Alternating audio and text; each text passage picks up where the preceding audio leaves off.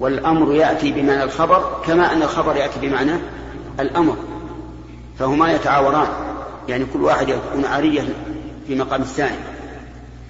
من إتيان الخبر بمعنى الأمر قوله تعالى والمطلقات يتربصن بأنفسهن هذا خبر لكن معناه الأمر. ومن الأمر بمعنى الخبر قوله تعالى وقال الذين كفروا للذين آمنوا اتبعوا سبيلنا ولنحمل خطاياكم المعنى ونحن نحمل خطاياكم لكن جاءت بصيغة الأمر. فليلج النار مثلها يعني فقد ولج النار فهو أمر بمعنى الخبر. ثم ذكر حديث عبد الله بن الزبير. قال قلت للزبير إني لا أسمعك تحدث قلت للزبير فقول عبد الله. وهو أبوه. ومثل هذا التعبير عند العامة يستنكر حتى إني سمعت واحدا من الناس يقول والله لو قال لي ولدي ما تقول يا فلان إني ذكره باسمه لألف عنه على وجهه. كيف يقول ما تقول فلان؟ أنا أجنبي أنا أبوه. نعم وهذا عبد الله بن الزبير من أفاضل الصحابة. يقول قلت للزبير إني لا أسمعك. ولم يقل قلت لأبي إني لا أسمعك تحدث عن رسول الله صلى الله عليه وسلم كما يحدث فلان وفلان. قال أما إني لم أفارقه أي أن عندي من حديثه شيء شيئا كثيرا ولكن سمعته يقول من كذب علي فليتبوأ مقعده من النار.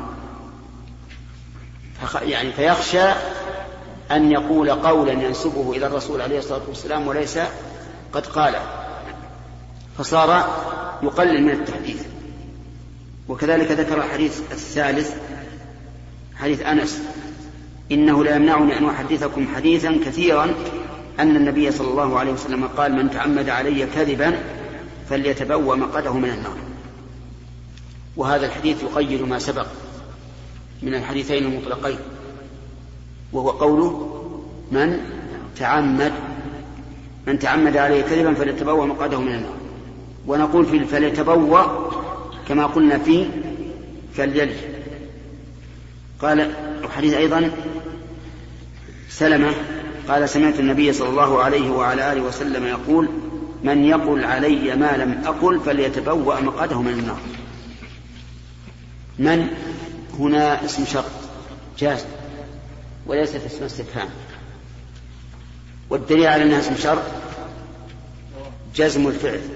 من يقل فليت فليتبوأ مقعده من النار. وقرن وقرن الجواب بالفاء لأنه إيش؟ فعل أمر. نعم.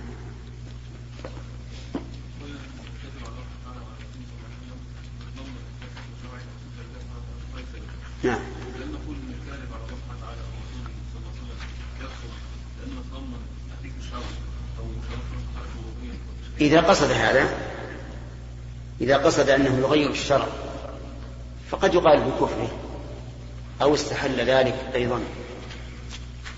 نعم آدم.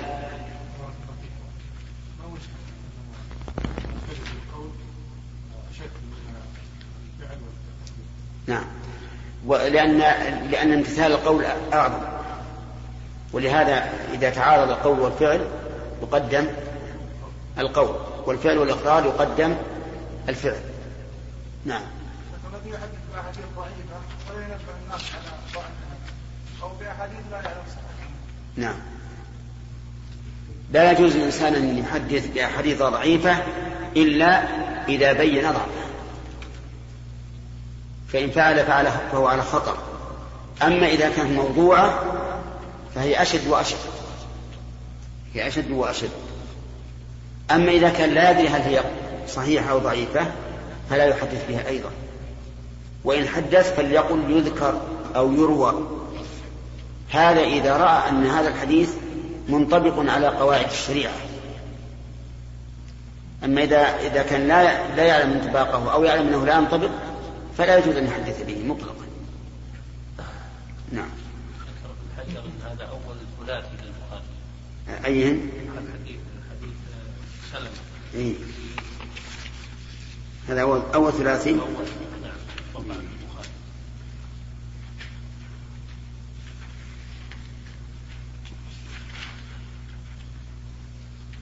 مكي بن إبراهيم. يزيد بن أبي عبيد عن سلمة. نعم. ثلاثة. أظنه جماعة ثلاثية ثلاثية بس؟ اي عجيب. أما ثلاثيات المسند المسند فكثيرة. نعم. حدثنا موسى قال حدثنا أبو عوانة عن أبي حصين عن أبي صالح عن أبي هريرة عن النبي صلى الله عليه وسلم أنه قال تسموا باسمي ولا تكتنوا بكنيتي ومن رآني في المنام فقد رآني فإن الشيطان لا يتمثل في فإن الشيطان لا يتمثل في صورتي ومن كذب علي متعمدا فليتبوأ مقعده من النار. تسموا باسمي. الظاهر أن هذا الأمر للإباحة لأنه قلنا بالنهي في قوله ولا تكتموا بكنيته وإلا فإن عبد الله وعبد الرحمن أفضل من محمد. يعني أن تسمي بعبد الله وعبد الرحمن أفضل من أن تسمي بمحمد. لقول النبي صلى الله عليه وعلى آله وسلم أحب الأسماء الله عبد الله وعبد الرحمن. وأما ما اشتهر عند العامة خير الأسماء ما حمد وعبد فهذا لا أصل له. ثم قال تسموا باسمي ولا تكتموا بكنيتي. كنيته أبو القاسم. واختلف العلماء رحمهم الله. هل النهي عن الجمع بينهما؟ فكأنه قال إذا سميتم باسمي فلا تكتنوا بكنيتي. وإذا اكتنيتم بكنيتي فلا تسموا باسمي يعني فيكون نهي عن الجمع أو النهي مطلقا يعني النهي عن التكني بكنيته مطلقا. وهل النهي في حياته؟ أو في حياته وبعد مماته.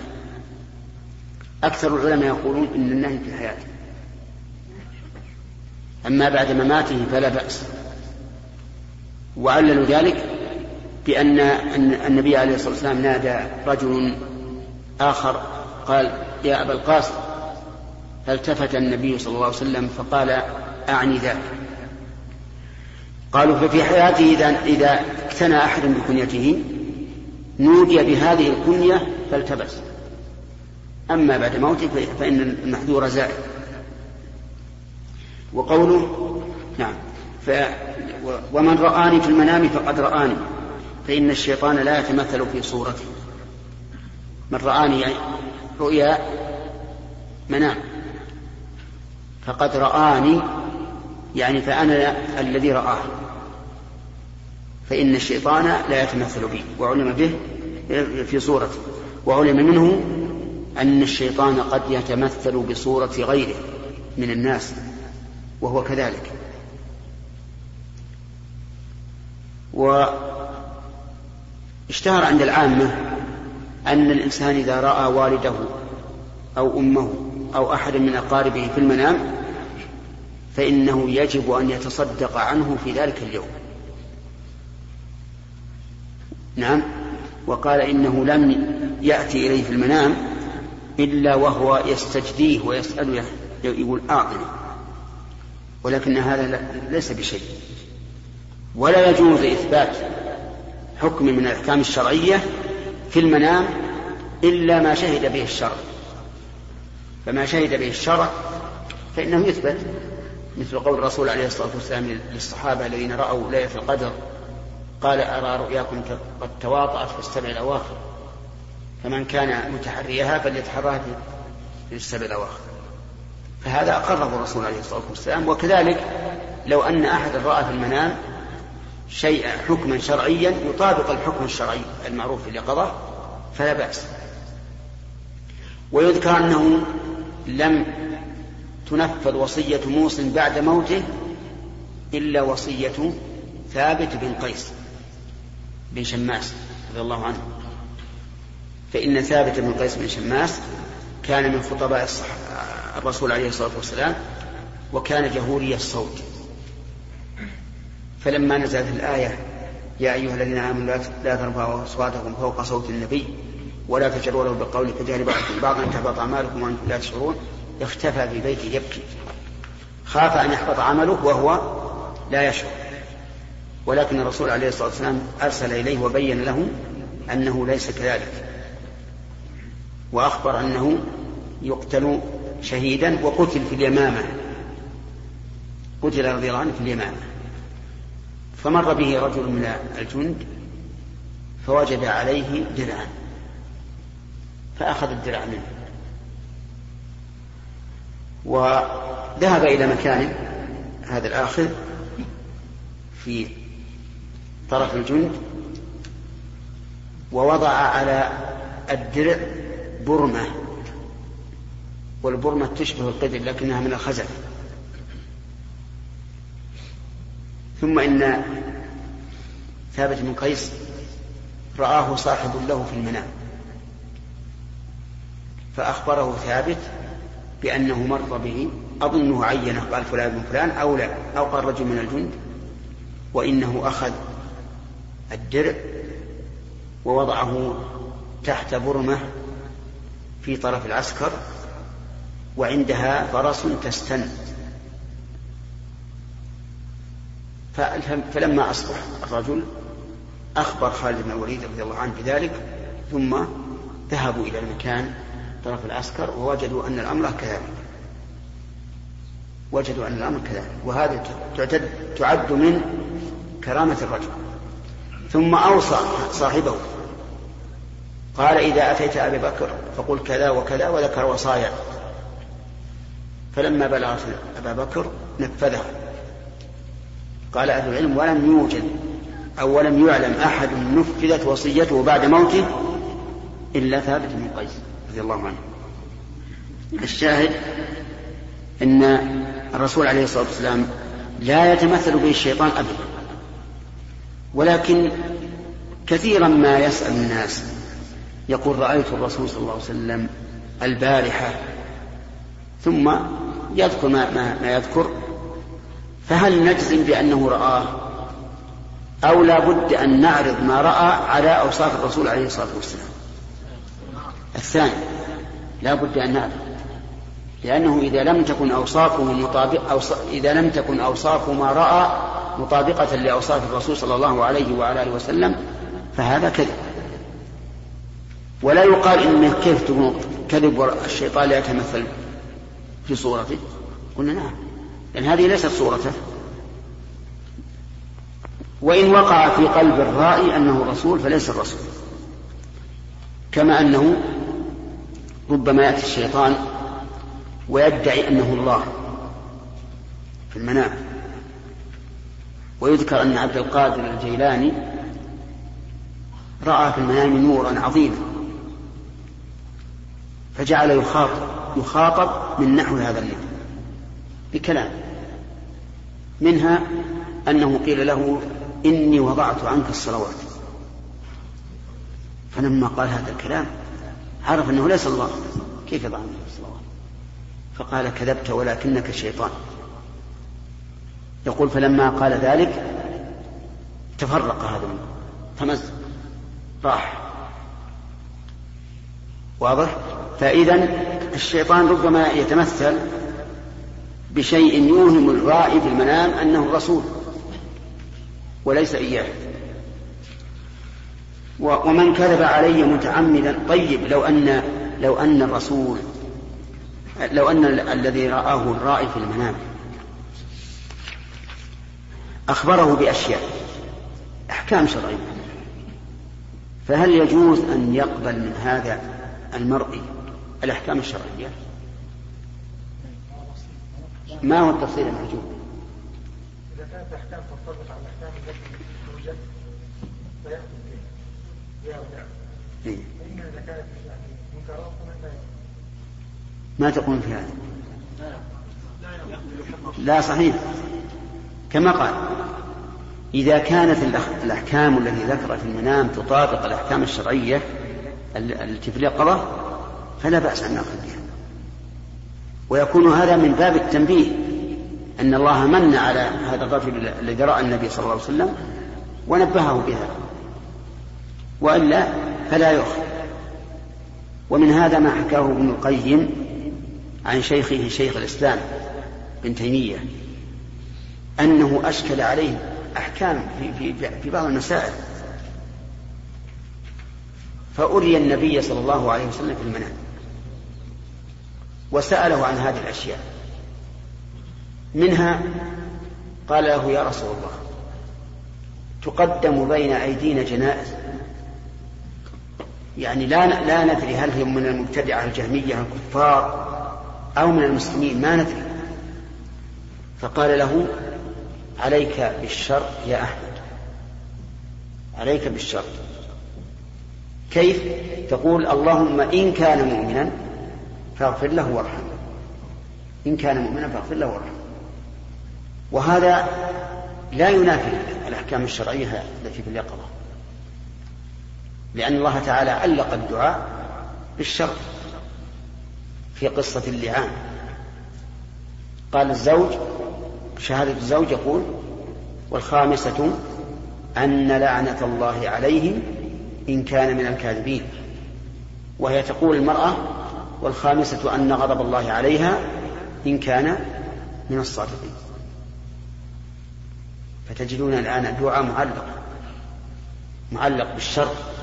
مثل اللهم إن كان مؤمنا هذا دعاء معلق بالشر. واضح؟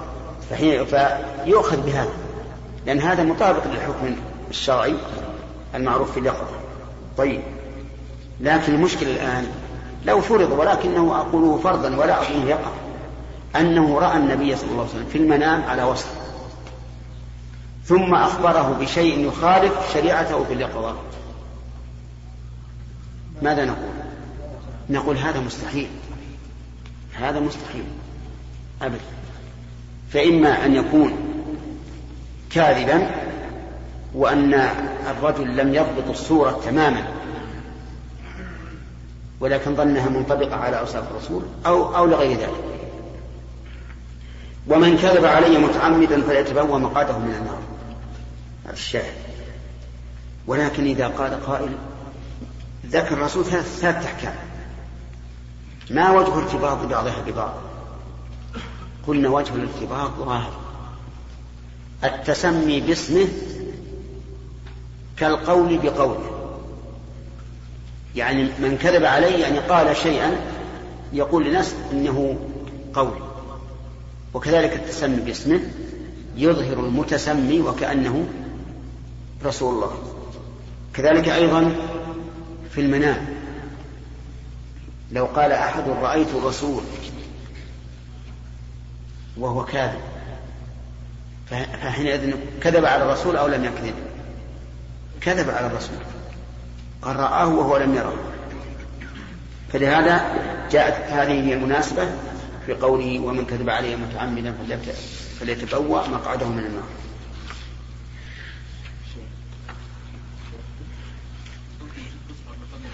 نعم. نعم. والله هذه ذكرت عن الإمام أحمد أنه رأى ربه في المنام. ولكن شيخ الإسلام رحمه الله يقول إن رؤية الله في المنام هي عبارة عن رؤية الشريعة. فمن كان قويا في في شريعة الله والتمسك بها رأى شبحا على أحسن صورة. وربما يستدل لكلامه بأن الإنسان يأتي بأن العمل عمل الإنسان يأتي في قبره إذا كان صالحا على أحسن وجه. فإذا صح هذا يعني هذا توجيه حسن. توجيه حسن. نعم. الذي يرى النبي صلى الله عليه وسلم في المنام هم مزية والله ما ندري. كان الرسول ان راى الرسول في المنام وامتدحه وقال له يا بني خلفتني في الأمة علما وعملا ودعوة وأخلاقا. فهذه مزية طيبة. لكن إذا رأوه قال أنت أضللت أمتي. لا بارك الله فيك. وش يعني مزية ولا غير مزية؟ ها؟ لا ما هي مزية. على كل حال هي لا هي في ظني أنها إذا رآه مجرد النظر فإنه قد يزداد إيمانا به. فيكون هذا من رحمة الله به أن أحيا قلبه بعض الشيء برؤية النبي صلى الله عليه وسلم. أما مجرد الرؤية فليس فيها شيء. نعم. نعم.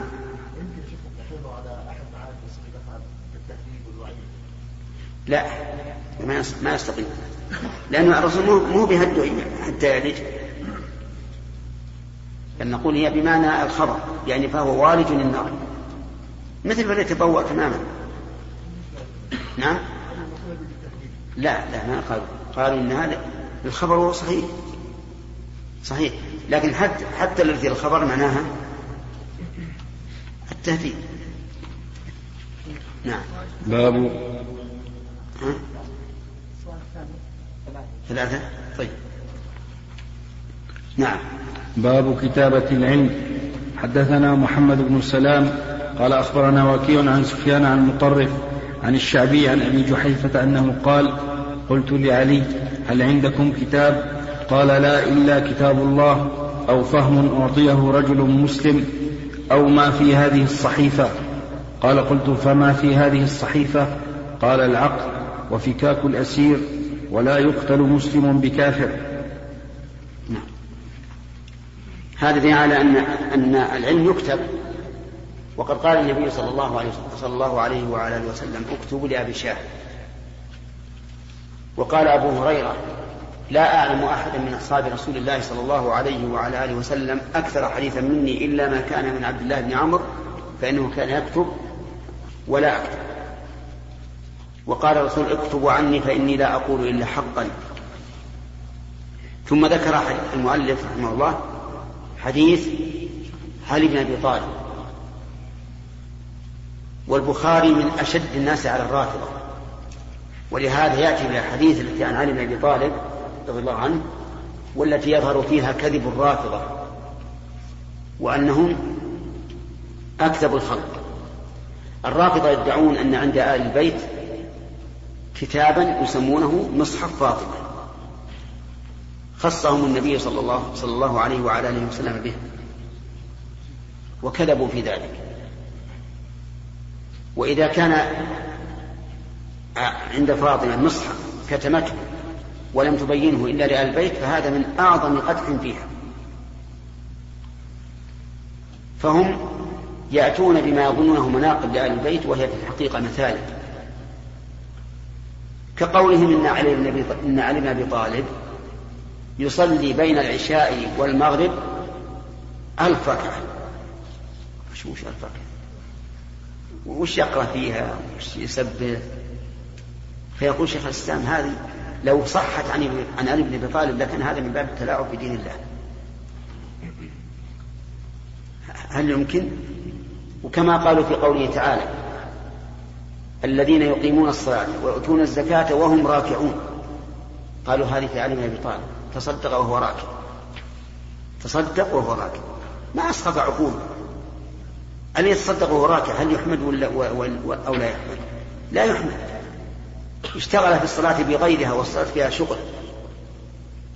نعم لو كان هذا لدافع ضرورة إنسان ما في في في, في لقمة غص بها وأنت عندك كاس ماء فلما سمعته غص بيموت قبل ترفع من الركوع أعطيته الماء هذا تحمل. تصدق على الفقير وأنت راكب ما هو محمد. فالحاصل أن أن علي بن أبي طالب سئل هل عندكم شيء يعني خصكم الرسول به؟ قال لا. إلا كتاب الله. ما هو كتاب الله؟ هذا الذي اتفق عليه المسلمون. الذي في المصحف. أو فهم أعطيه رجل مسلم. فهم في كتاب الله. والناس يختلفون في الأفهام. اختلافا عظيما عظيما. قد يوجد بعض الناس يفهم من آية أو حديث خمسة أحكام. وآخر يفهم عشرة أو عشرين أو أكثر. وهذا شيء معروف. ولكن كيف نصل إلى الفهم في كتاب الله وسنة رسوله؟ نصل إليهما باتباع ما أرشد الله إليه. كتاب أنزلناه إليك مبارك إيش؟ ليتدبروا آياته. نتدبر الآيات نتفهمها حتى ينقدح في أفهامنا ما يشاء الله وما عجزنا عنه راجعنا عليه كلام العلماء. ولهذا أنا أحثكم أيها الطلبة على أن أن تحاولوا قبل كل شيء فهم الكتاب والسنة من عند أنفسكم. ثم بعد ذلك تعرضون ما فهمتم على ما فهمه سلف الأمة فإن طابق فهو من نعمة الله وإن خالف فالصواب مع السلف. أما كون الإنسان كل ما أراد معنى آية ذهب في التفسير يبقى ما يعرف القرآن. يبقى يكون إما لا يقول إلا, إلا قول من سبق. لكن ما دمت طالب علم حاول أولا أن تفهم النص بنفسك ثم تعرض ما تفهم على إيش؟ على من سلف من سلفك من العلماء. طيب. قال أو ما في هذه الصحيفة هذا الشاهد. قلت ما في هذه الصحيفة؟ قال العقل والعقل ضد الجنون. إيه. العاقل يريد بذلك الدية. وسميت الدية عقلا لأن العادة جرت أن ضامنيها يأتون بها إلى بيت من هي له. ويعقلونه أمام يعقلونها أمام بيته فكاك الأسير الأسير المسلم عند الكفار يجب علينا فكه بل نعطيه من الزكاة لفك أسره. والثالث لا يقتل مسلم بكافر أي كافر كان؟ حتى لو كان معاهدا أو مستأمنا أو ذميا. إذا قتل المسلم فإن المسلم لا يقتل بالكافر لأنه لا يستوي أولياء الله وأعداء الله. الكفار نعم من الخير أن لا يوجد لكن من حكمة الله أن يوجد. فإذا قتله المسلم فقد أعدم شرا فلا يقتل المسلم به. طيب هل هل يقتل الكافر بالمسلم؟ نعم يقتل الكافر بالمسلم لأنه أدنى. الشاهد هذا قوله ما في هذه الصحيفة يحيى.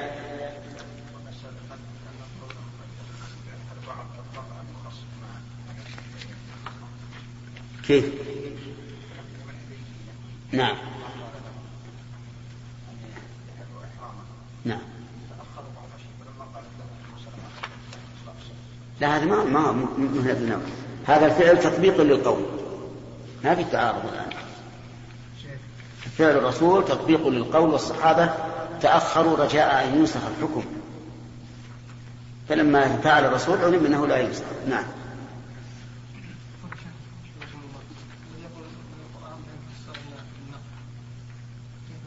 ما هو صحيح. ليس بصحيح. الممنوع أن تقول برأيك. يعني تحمل القرآن على رأيك. لا أن تفسره بمقتضى اللغة العربية. ولهذا قال العلماء يحرم تفسير القرآن بالرأي لا بمقتضى اللغة العربية. والقرآن عربي. وقد قال الله تعالى إنا جعلناه قرآن عربيا لعلكم تعقلون. لكن ما تغير عن الحقيقة اللغوية إلى الحقيقة الشرعية فإنه يفسر بإيش؟ بالحقيقة الشرعية. فالصلاة مثلا لا نقول هي الدعاء في القرآن لأنها نقلت من المعنى اللغوي إلى المعنى الشرعي. نعم. إيش؟ كيف؟ بآرائهم. نتكلم بآرائهم لا شك. نعم.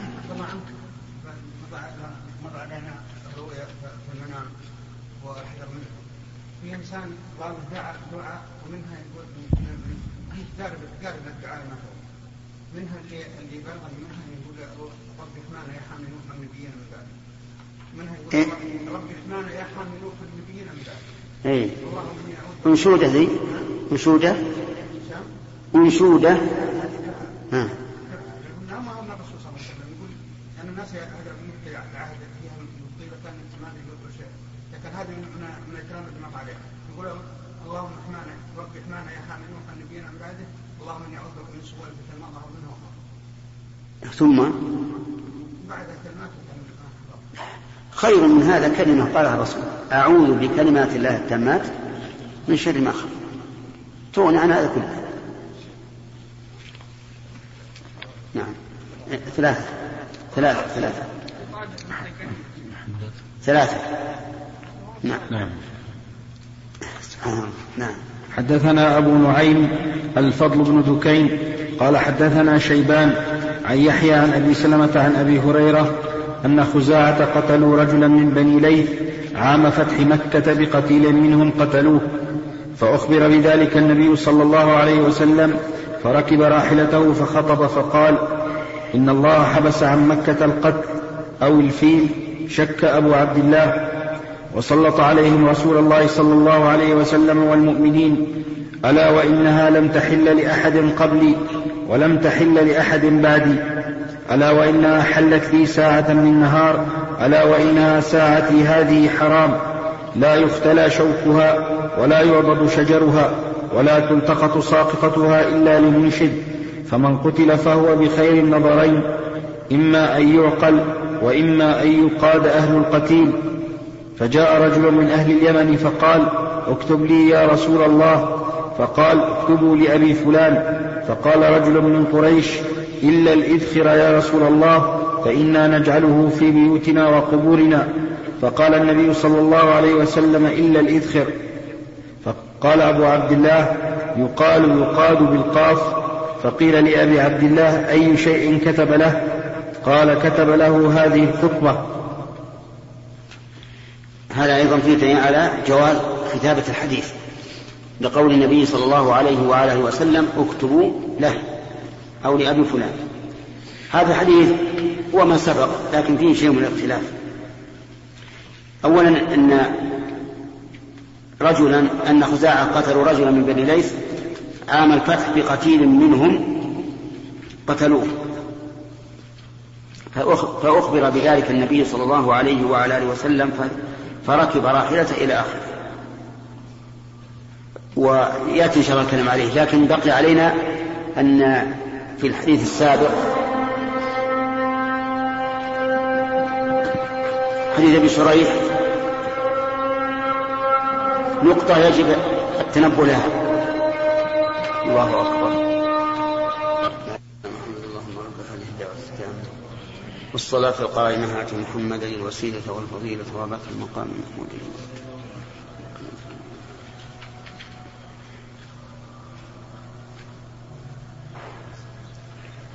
سبق لنا أنه يحرم القتل في مكة لكن قال العلماء إلا من فعل ما يوجب القتل في الحرم فيقتل. إذا فعل ما يوجب القتل أو القطع فإنه يقتل ويقطع فلو قتل أحد شخصا في مكة فإنه يقتل ولو ارتد فإنه يقتل. ولو سرق فإنه يقطع بخلاف من فعل ذلك في الحل ثم اعتصم بالحرم فإن الحرم يعيده كما سبق. بل إن الله تعالى قال ولا تقاتلوهم عند المسجد الحرام حتى يقاتلوكم فيه. فإن قاتلوكم الآية فاقتلوهم. لم يقل فقاتلوهم. اقتلوهم أبلغ من قاتلوهم. يعني إذا قاتلوكم بالحرم فاقتلوهم قتلا. فدل ذلك على أن من فعل ما يوجب القتل أو القطع أو الحد في الحرم فإنه يفعل به ذلك يقام عليه. والفرق واضح لأن من فعل هذا في الحرم فقد انتهك حرمة الحرم. فلا حرمة له أيضا. تنتهك حرمته هو أيضا. بخلاف من فعله خارج الحرم. نعم. وبقية الكلام إن شاء الله عن الحديث الذي معنا يأتي. بسم الله الرحمن الرحيم. ما كملنا. ما كمل يا شيخ. نعم. ما شرح بسم الله الرحمن الرحيم. الحمد لله رب العالمين وصلى الله وسلم على نبينا محمد وعلى آله وأصحابه. ومن تبعهم بإحسان إلى يوم الدين.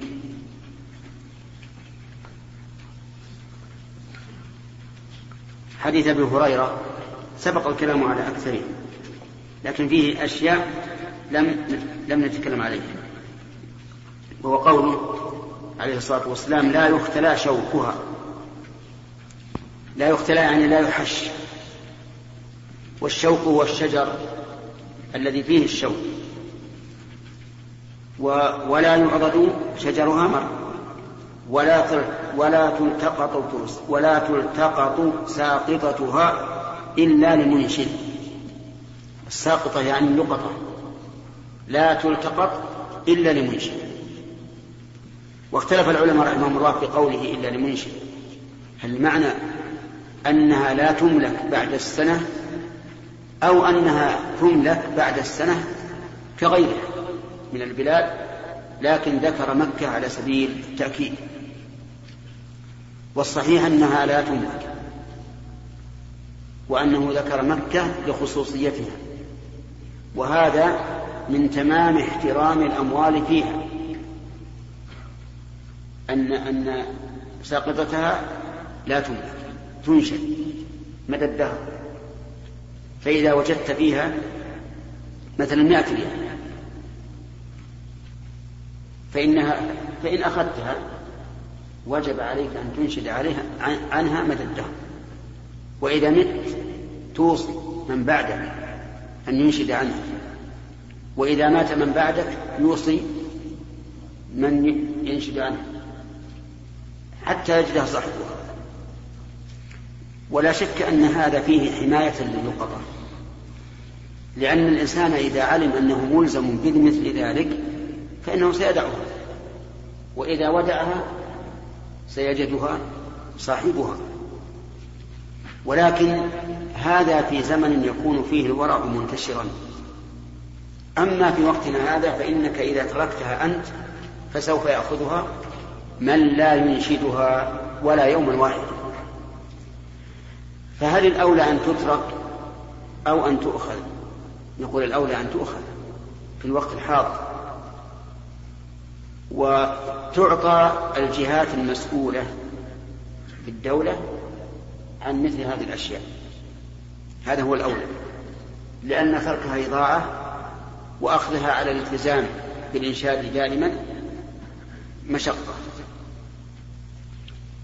ومن فوائد هذا الحديث أيضا مما لم يسبق أن من قتل له قتيل فهو بخير النظرين إما أن يعقل وإما أن يقال أهل القتيل.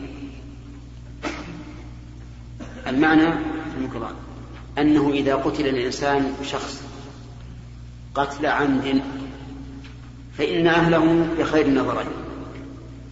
خير النظرين يعني بالخيار. إن شاءوا اقتصوا وإن شاءوا أخذ الدية. وهناك قسم ثالث إن شاءوا عفوا. وهناك قسم رابع إن شاءوا صالح. ولكن هل لهم أن يصالحوا على أكثر من الدية أو لا؟ فيه خلاف بين العلماء. والصحيح أنه يجوز أن يصالحوا على أكثر من الدية. مثال ذلك زيد قتل عمرا عمدا في مكة أو في غير مكة. نقول لورثة عمرو أنتم بالخيار. إن شئتم اقتلوا زيدا وإن شئتم خذوا الدية. وهي في الوقت الحاضر كم؟ مئة ألف. وإن شئتم اعفوا عنه اعفوا عنه مطلقا. وإن شئتم صالحوا صالحون. اتفقوا على صلح. فإن كان على أقل من الدية فالأمر واضح. وإن كان على مثل الدية فكذلك. وإن كان على أكثر فإنه فإن فيه الخلاف. والصحيح أنه جائز. لأن الحق لمن؟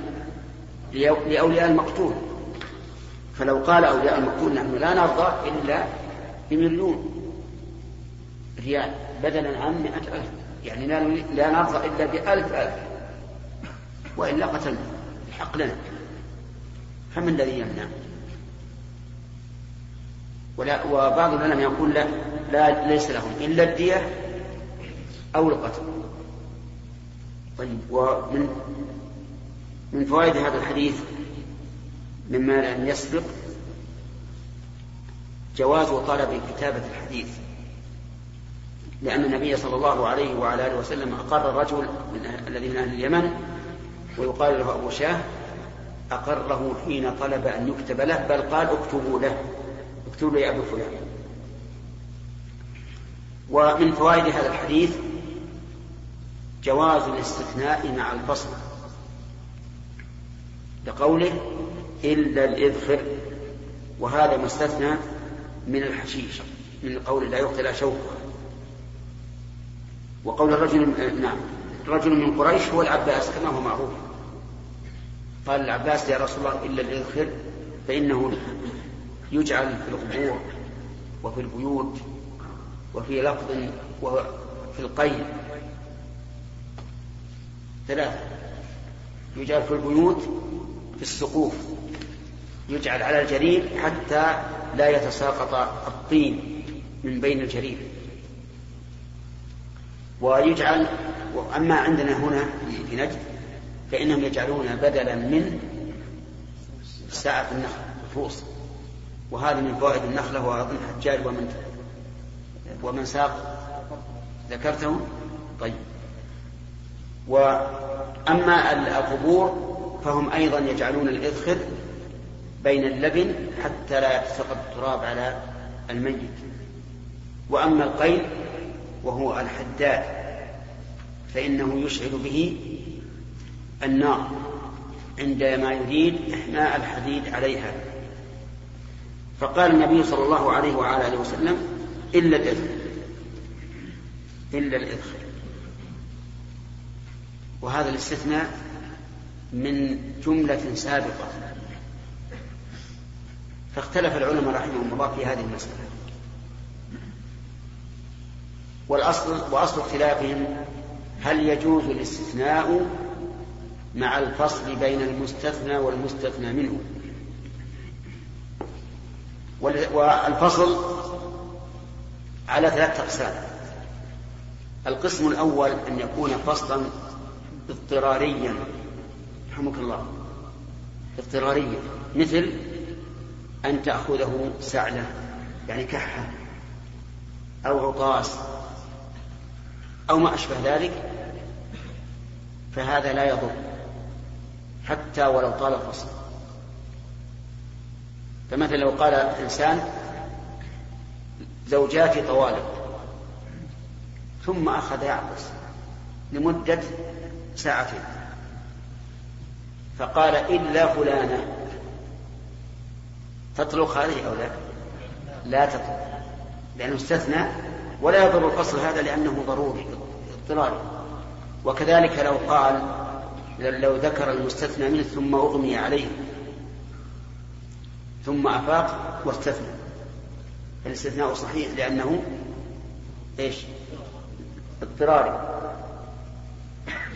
القسم الثاني أن يفصل بفاصل كثير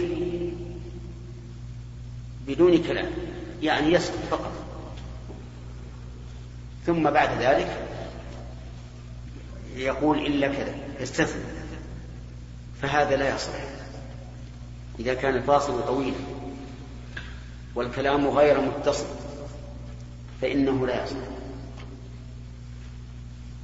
القسم الثالث أن يكون الكلام متصلا لكن فصل بين جملة المستثنى منه والمستثنى بجمل أخرى كما في هذا الحديث. فمنهم من صحح الاستثناء ومنهم من قال لا يصح. فالذين صححوا الاستثناء في هذه الحال قالوا لأن النبي صلى الله عليه وعلى آله وسلم قال إلا الإدخل وثبت الحكم. استثني الإدخل من بين الحشيش. والذين قالوا لا يصح أجابوا عن الحديث بأن هذا من باب النسخ. من باب النسخ. ولكن هذا ليس بصحيح. أولا أن النسخ رفع الحكم رفعا كليا كاملا. وهذا ليس رفعا للحكم. وإنما هو رفع للحكم عن بعض أفراد العموم. وهذا يكون إيش؟ تخصيصا. الثاني أن من شرط النسخ أن يتعذر الجمع بين الناسخ والمنسوخ وهذا لا يتعذر. عام خصص منه فالصواب أنه استثناء وأنه إذا كان الكلام متصلا ولا يفصل بين الجملة بين المستثنى والمستثنى منه فإن الاستثناء صحيح.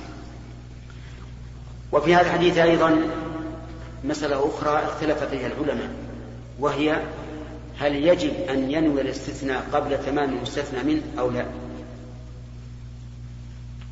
يعني مثلا لو قال عندي لزيد مثلا مائة ريال